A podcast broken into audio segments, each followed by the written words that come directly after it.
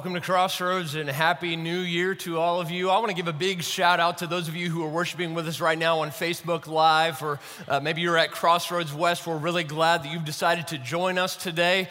And uh, I don't know if you had a good year in 2017, but it is a new beginning, a fresh start, and we are excited about the year that is before us here at Crossroads. Now, you should know that December uh, last month was a huge month in the life of our church. Uh, I just want to uh, celebrate a couple things real quickly. First of all, on Christmas Eve, between eight services at two campuses, uh, you brought with you a total of 5,397 uh, people. I mean, that is is just awesome.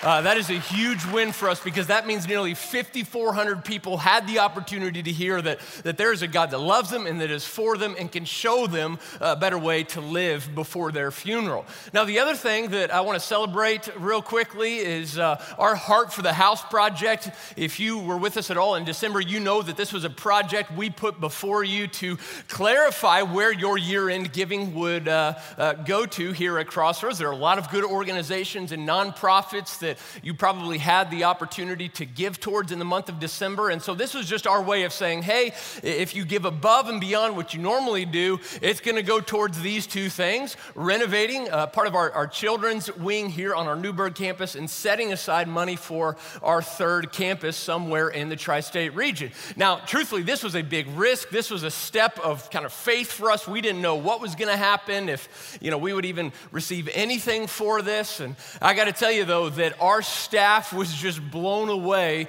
uh, when we saw what had come in and the number that, that really you gave because you were generous. You not only stepped out in faith with us, uh, but because of your generosity, Heart for the House last month brought in a total of $470,833.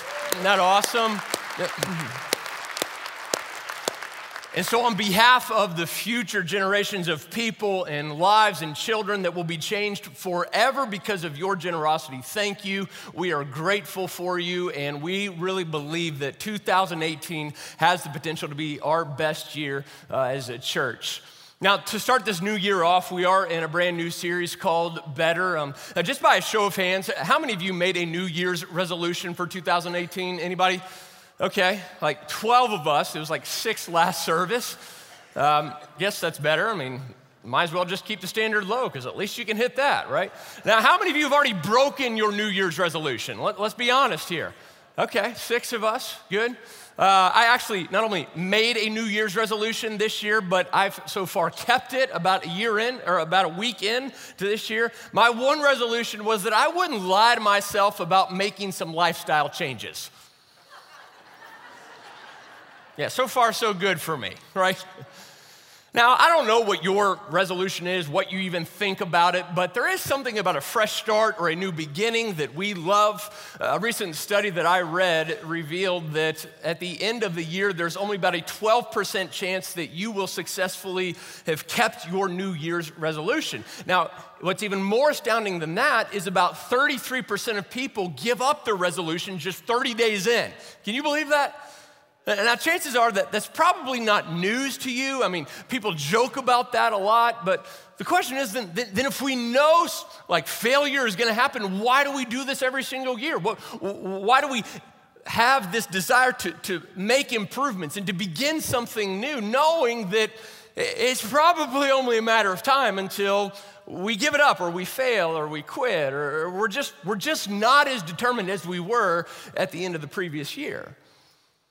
Now, I don't know about you, but, but there's just something about, wherever you are in your faith, there's just something about this idea of an improvement or, or, something better taking place in an area of our life that is really important, that, that is really attractive. It's, it's really compelling. We know that, that, hey, if there is this chance for, for something better before us, and, and yeah, that might require making some changes, then, then I'm going to give it my best shot, right?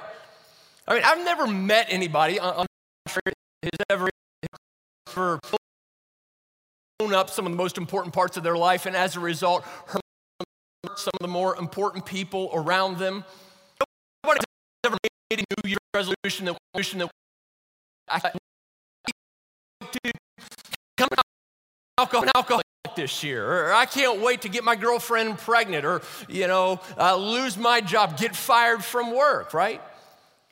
And yet, that describes a lot of our stories, that kind of pain and brokenness, maybe define 2017, and it will maybe define some of our years uh, before us. And, and so, why is it, why is it that, that we end up sometimes in this place where we never really intended to be to begin with? I mean, it's not like we woke up aiming to head that direction, and yet a lot of us, we ended up there anyways, didn't we?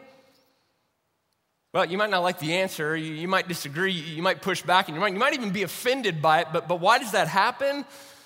Well, it goes like this. All right, your plan for your life is perfectly designed to give you the results you keep getting.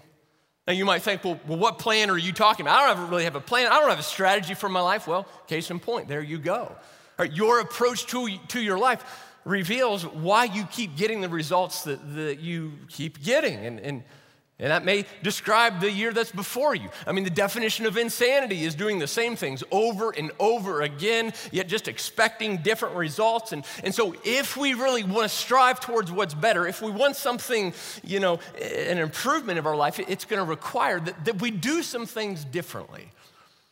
And so, what we're going to do in this series is we are going to look at a speech given by a, a leader in the Bible named Moses, okay? And so, uh, we're going to be there for the, the next few weeks as we look at this speech because this speech was kind of like a New Year's resolution challenge. It was a, a rally cry uh, for the Israelite community. If you have your Bibles or Bible app, I want you to go ahead and turn to the uh, Old Testament book of Deuteronomy. If you don't own a Bible, there should be a black Bible uh, uh, right in front of you, either below your chair. And and uh, if you don't own one, feel free to take that home with you. That's our gift to you. Uh, we're going to be in chapter 30 for this series, okay? And, and this, again, is where Moses gives this speech to the Israelite community. Now, as you're turning there, understand that, that this book in nature is kind of reflective, it's contemplative, it's, it's like a history book that was intended to be for the Jewish people so that future generations wouldn't forget all that God had done for them, how, how faithful He had been to their ancestors, their forefathers, at a prior chapter in, in their life. Okay, so, so Moses is, is really old when he gives this speech, and, and the Israelite community were, were living in the desert. It was, was at the end of this 40 year stretch of, of living in the wilderness, and they're just about to enter into this area called the Promised Land. Now, the Promised Land was just on the other side of this mountain, and it was what God had told them He was going to lead them to. It was their dream, it, it was what they thought about constantly, and yet, after 40 years, they, they weren't there yet, okay? Now, Moses is kind of reflecting back on his life, realizing all the decisions that he made were good and some of the bad decisions that he made. Now, let me just, let me just time out there real quickly, okay? Sometimes when we read about different characters in the Bible, we read different stories in Scripture, not only are they a little bit unbelievable, we think, how is that even scientifically possible? But, but just take, for example, some characters, a guy like Moses. Now, we, we automatically uh, tend to conclude hey, I, I can't really identify with this guy, okay? I mean, he was tapped into something different. He had supernatural powers. He, he had this incredible faith that, that honestly I, I struggle with. There's no way that my life is, is anything like his. And, and so there's just a big disconnect between the two of us. I mean, after all, Moses was this guy who, who stood before this body of water, and in faith, the waters split so that the Israelite community could actually walk through through it. And you might be thinking to yourself, I, I can't even avoid McDonald's, right? Let alone split some waters just by saying, let's go, let's move forward. And yet, what we need to understand is that Moses, he was just like us, okay? What I mean by that? Well, he was a pretty messy, broken person. He struggled with anger. That, that was probably his biggest weakness. He struggled with, with confidence. He, he doubted and, and, questioned God many times. In fact, earlier in his life, he actually killed a guy, tried to cover it up, and then ran away when he found out that people actually saw him do it. He had been found out. And, and so Moses, he, he, he was pretty broken. And, and so understand this whenever we read about characters like him in the Bible or significant stories, there's rarely ever a moral lesson for us to take away. That's usually not the point. No, the point is, is always God. Right, so the main character of this story and, and every story in Scripture is the Lord. It, it's about His power and what He can do through us, really, in spite of us.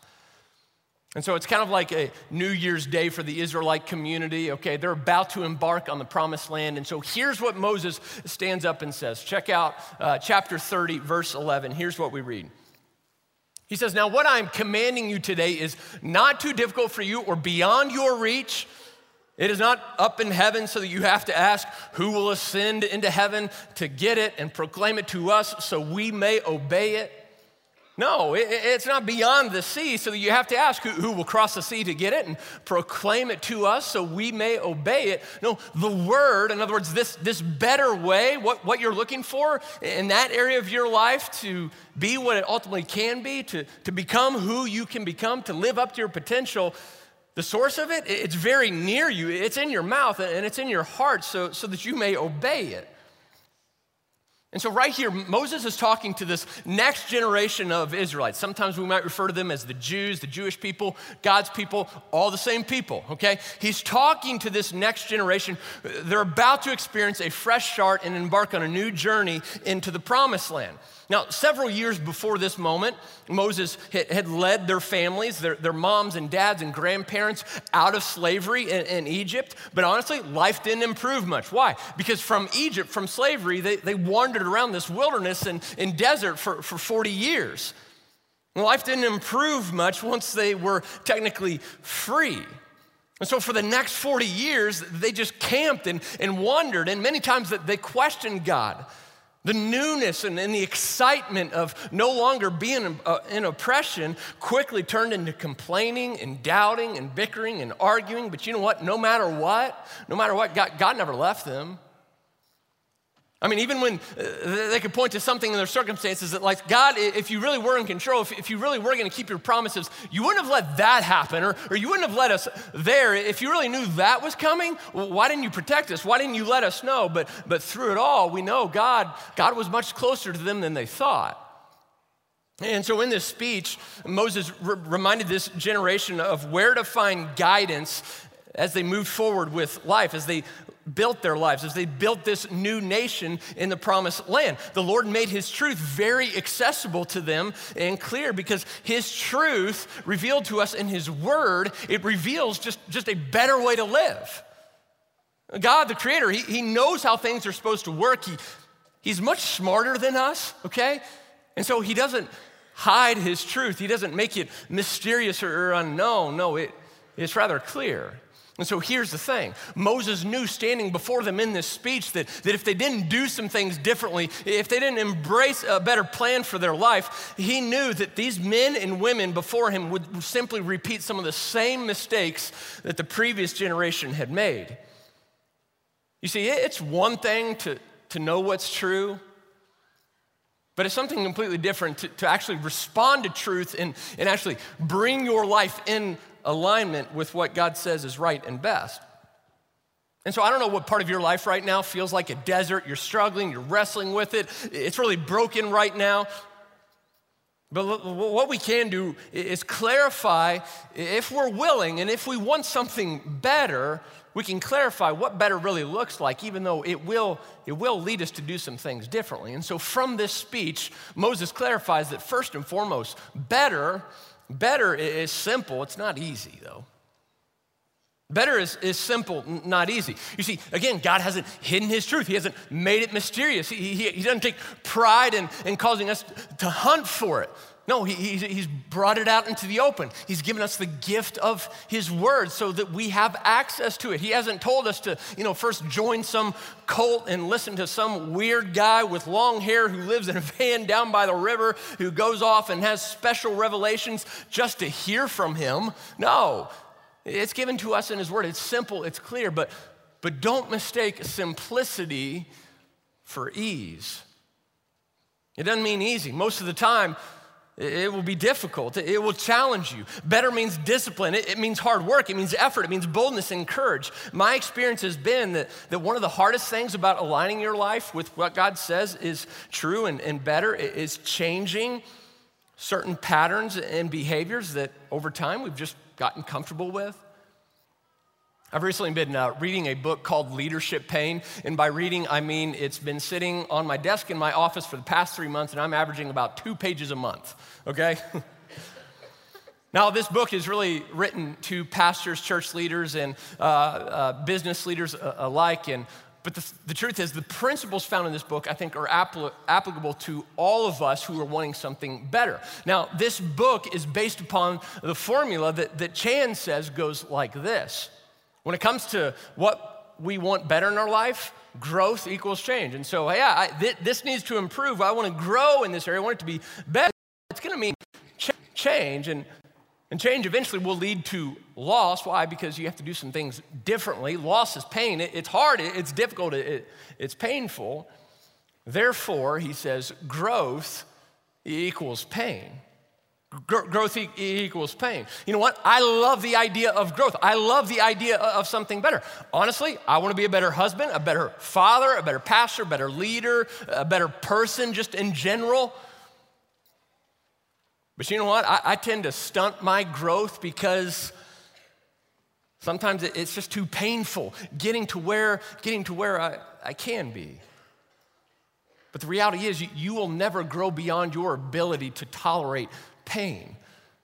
Right? Running after what's better in your life will never supersede you, your ability to endure pain, the, the pain of change and, and, the pain of, of doing some things uh, differently.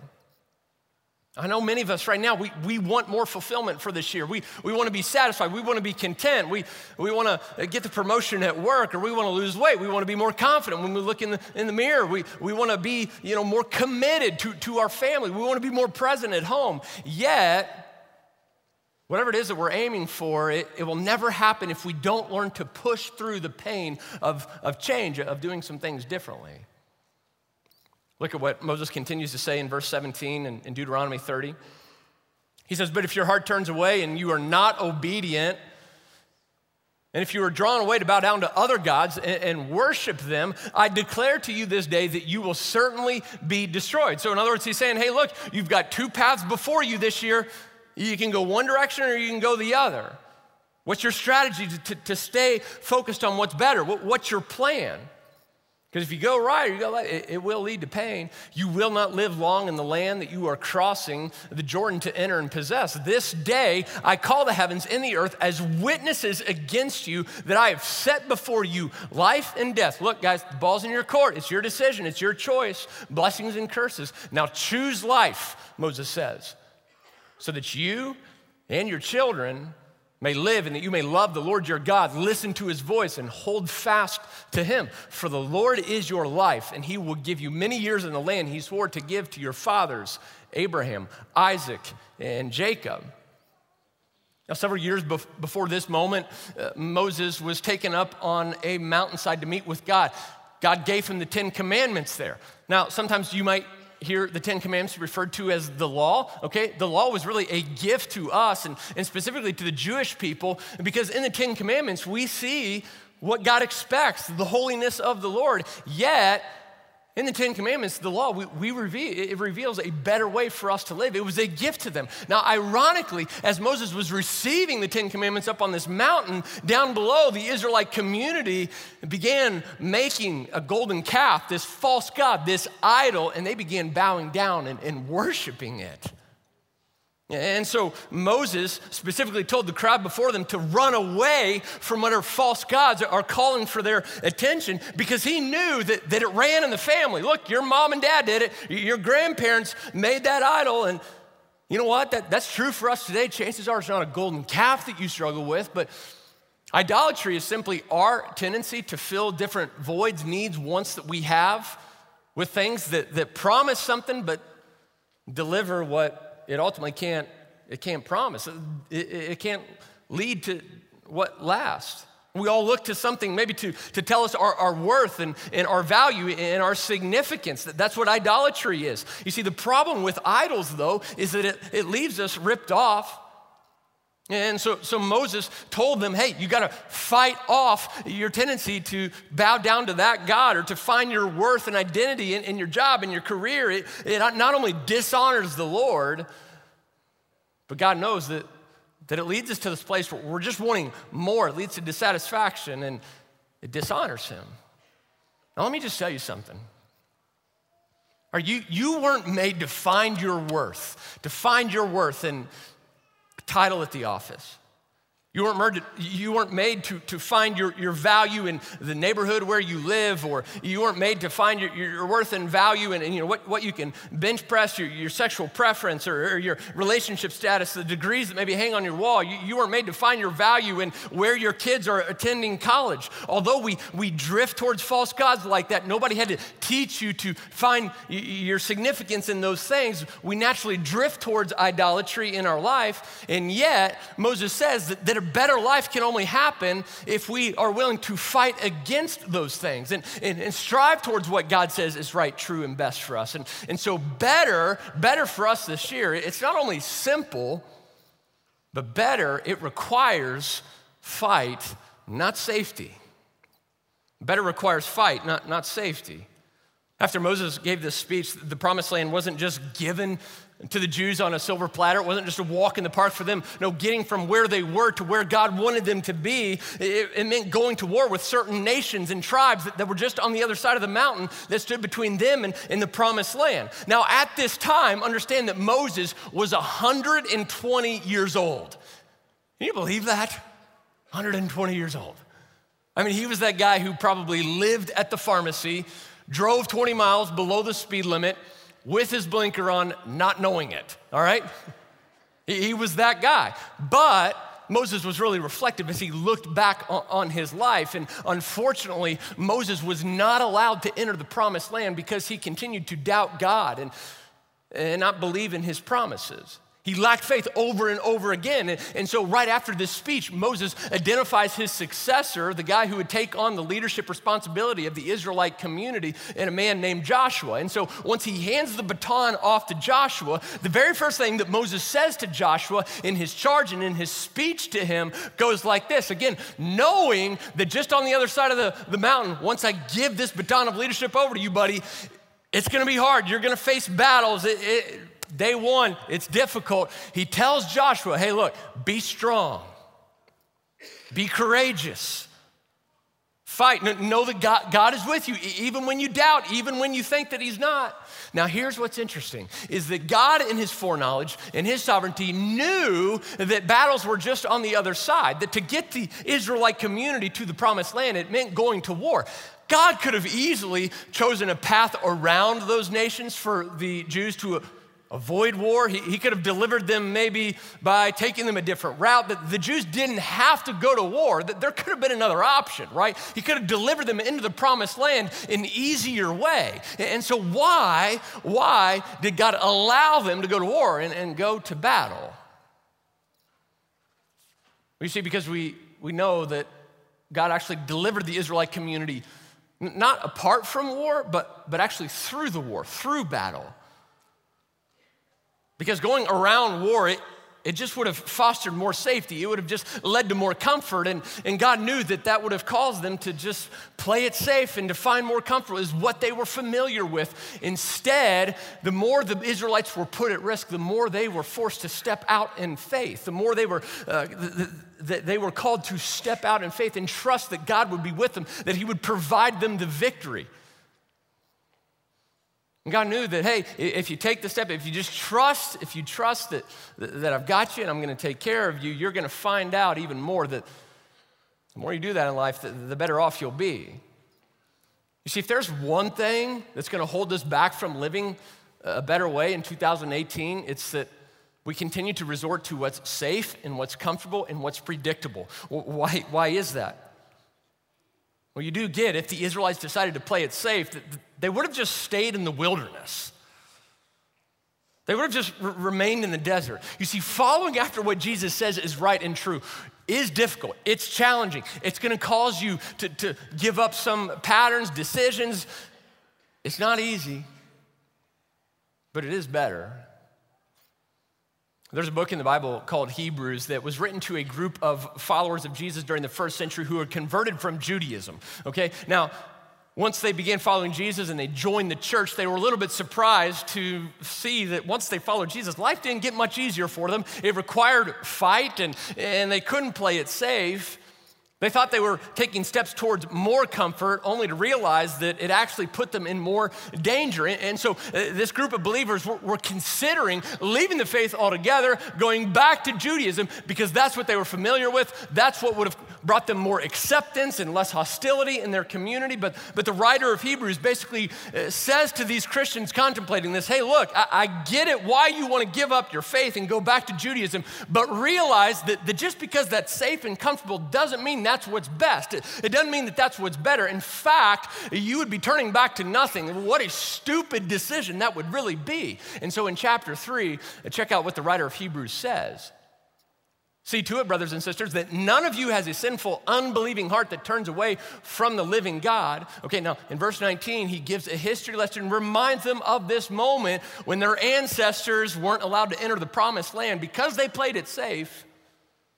So we see that they were not able to enter because of their unbelief.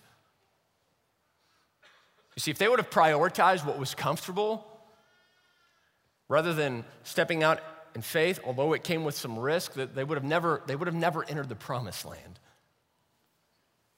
And so, do you see what the writer is saying here? using this older generation of Israelites as an example, he's calling them uh, out for, for wanting to return to what they were familiar with because it was the safer option, even though that meant giving up their salvation. And so let me ask you this, all right? What if the risk of making safety your goal this year is actually a greater risk because it can lead to unbelief in your life?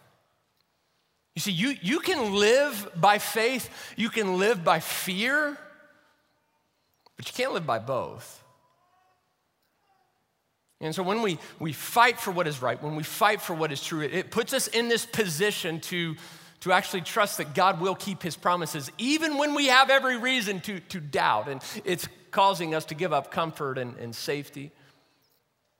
Back in November, uh, my wife and I went on a, a, few day trip without any kids. It was a great time uh, because if, you know, three kids at home, things can get a little bit chaotic. And, and just it happened at this point in, in our marriage. Um, we just knew that something was off. We weren't really connecting. Now, I got to tell you that, that we have an incredible marriage. We always have. I couldn't have married somebody better. But at this particular point, back in November, we just weren't connecting very much. And so on Wednesday of this trip, we, we were at lunch and, and we were at, at this restaurant. And unbeknownst to me, I was about to have one of the most painful conversations that I've ever had, probably in, in my marriage.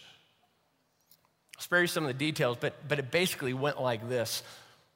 I realized that I, I kind of stopped fighting for, for my wife.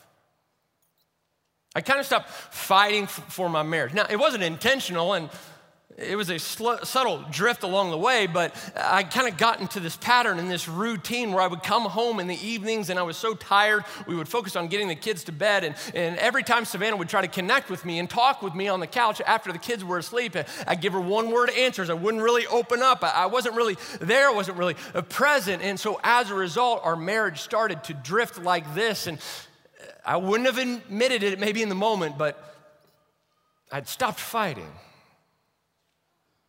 You been there before? Because I stopped fighting, our, our marriage was falling short of what was better. Now, since then, we've made some really good improvements, and I see it every day as my uh, mission when I wake up to fight for my wife, to fight for our marriage. You, you can't just drift into this. It doesn't happen by accident, it's, it has to be intentional. Uh, and so when I come home in the evenings, I, I save energy to connect with her, I open up with her, I try to be more vulnerable. And I hate it, but I try to share more of my emotions with her, right? You know, and kind of she pulls that out of me. And when I do share my emotions with her, I'll be honest, I have other motives for doing that too, all right? but here, here's my point. The number one thing, the number one thing that, that makes your wife attracted to you men it isn't your back hair, isn't your beer belly, or how impressed you are when you get out of the shower and you look at yourself in the mirror. No, the most impressive, attractive thing to women is when they know that they are being pursued by a man who hasn't given up on them, who hasn't given up on their kids, and is willing to fight, to take up their sword every single day and go to war and go to battle. Why? Because that's what better looks like. Passivity is never best. Passivity is actually the tactic that the enemy originally used with men. Our very first, our very very first father, Adam, in the garden. You see, God has always called men to fight. God has always called men to stand up for what is right and true. And, and so that's why here at Crossroads, we are really passionate about trying to discover more ways to engage men and help them rediscover who Jesus really is. This isn't politically correct. You may disagree with it, you may be offended by it, but I don't care. When men get better, life just tends to get better with it, right?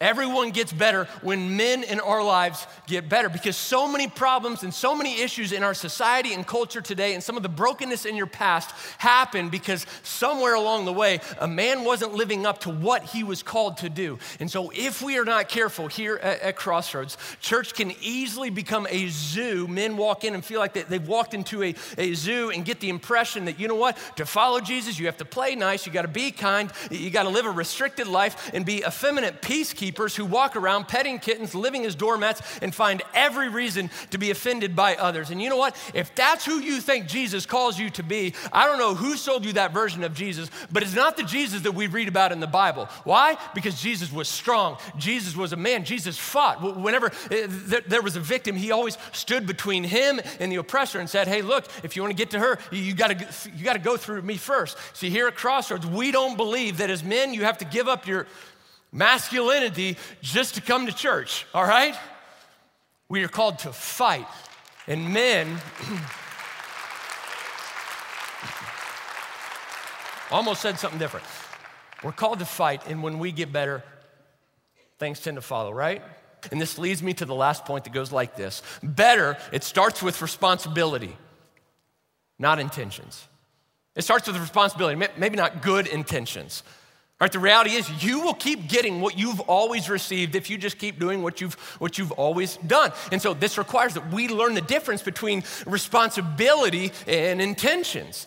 This is why the Bible often refers to sin as deceitfulness, okay? You didn't intend to cheat. You didn't intend for, you know, to get caught up in, in that eating disorder. You didn't intend to look at porn. You, you, didn't intend to punch that hole in the wall out of anger and, and rage. But you see, the, the plan that, that you have for your life, it's perfectly designed to give you the results that you've been getting. And, and maybe you say, well, what plan? I don't have a plan. Well, there you go. And in a way, when we have those moments where our mistakes, our brokenness, our darkness is revealed, it reveals the path that maybe we've been walking down the entire time. Over and over again, Moses told the Israelites to, to choose life and, and, and to be responsible for other people, for their community. You see, when the previous generation of Jews were freed from slavery in Egypt, they intended to go to the promised land. I mean, that was their dream, that, that, that was their goal. But they fell short of it. Why? They didn't really take responsibility. They didn't really have a plan to, to keep them focused on what was ahead. Recently read through a book called uh, Extreme Ownership How Navy SEALs Lead and Win, uh, written by two guys who have served in the armed forces. And it's, it's one of the best leadership books I've ever written. Well, the whole point of this book is, is a great leader is one who takes responsibility for his team, even when he has every reason to point the finger or, or to blame. That's, that's what a true leader is all about. And so they talk about story after story of how in combat, you don't want an officer, you don't want a general who is always looking to point the finger and to, and to blame, who's not willing to take ownership of certain decisions or mistakes that are made, even, even if he had nothing to do with it. And you know what? That, that's really the example of Jesus. You see, our sin was our fault, not Jesus' fault. But when Jesus went to the cross, he was basically he was basically making our sin his fault and absorbing all the consequences that we deserve because we messed up. That Jesus took responsibility even when he had every reason to point the finger and, and dish out blame. Now we're almost done here. Sometimes, if you've spent much time in church, you'll hear the word disciple thrown around a lot. And what does that really mean? And, and, I think more than just sometimes not making disciples, because the very last thing that Jesus told us to do was to go out and make disciples. I think we first have to start at this place of, of understanding and clarifying well, what really is a disciple? That, that may be our biggest problem rather than not making disciples, is, is understanding okay, well, what really is a disciple all about? Sometimes you, you might think that a disciple is a, a super committed, highly passionate follower of Jesus who is completely devoted to him in, in every area of your life. And you know what? If that's what a disciple is, well, let me just break it to you. That means none of us qualify. Why? Because you've probably got some things in your life, the way you think, the way you deal with your emotions or sin, some brokenness that, that falls short of being fully devoted to Christ. And, and so, what, what really is a disciple? Well, Mark, it's a book in scripture, it's kind of like a biography on the life of Jesus. This is the moment when Jesus calls one of his very first disciples. And check out what we read happens here. As Jesus walked beside the Sea of Galilee, he saw Simon, this guy is named Peter, Simon Peter, and his brother Andrew casting the net into the lake, for they were fishermen. Come follow me, Jesus said, and I will send you out to fish for people. And at once they left their nets and followed him. Okay, so, so Simon Peter right here is standing in his boat. His career is about fishing, but you know what? Obviously, he's a horrible fisherman. He's not really catching anything. He's not really paying the bills, and eh, not catching much fish, not paying, not, not paying for rent. And, and so he's just kind of come at the end of, of his rope and, and realizing that something has to be better out there. and so Jesus comes to him and says, Hey, how, how, about I teach you how to, how to fish for men? Let me tell you something. In this moment, Peter had no idea what that meant. He had no idea that, that by choosing to follow Jesus, by just simply taking that one step, it would lead to something better, it would lead to something greater. It would, he had no idea in this moment that, you know what? One day I'm going to stand up in the city of Jerusalem, and, and I didn't know it, but, but I have this gift of, of speaking and preaching, and, and thousands upon thousands of people are going to come to know the Lord one day. He, he didn't know that. He, he didn't know that he would literally start churches and be the reason for starting churches all across the globe. He didn't know that he would actually write a book in Scripture. He didn't know he probably even write at this moment in time. That, that's not what Peter was thinking. No, he, he just simply was frustrated with what he had always gotten in life. And he said, I, I'm open to something better. And so I'm willing to try something, I'm willing to try something different. And so, what if we defined a disciple like this? A disciple is anyone who wants something better and is willing to try something different.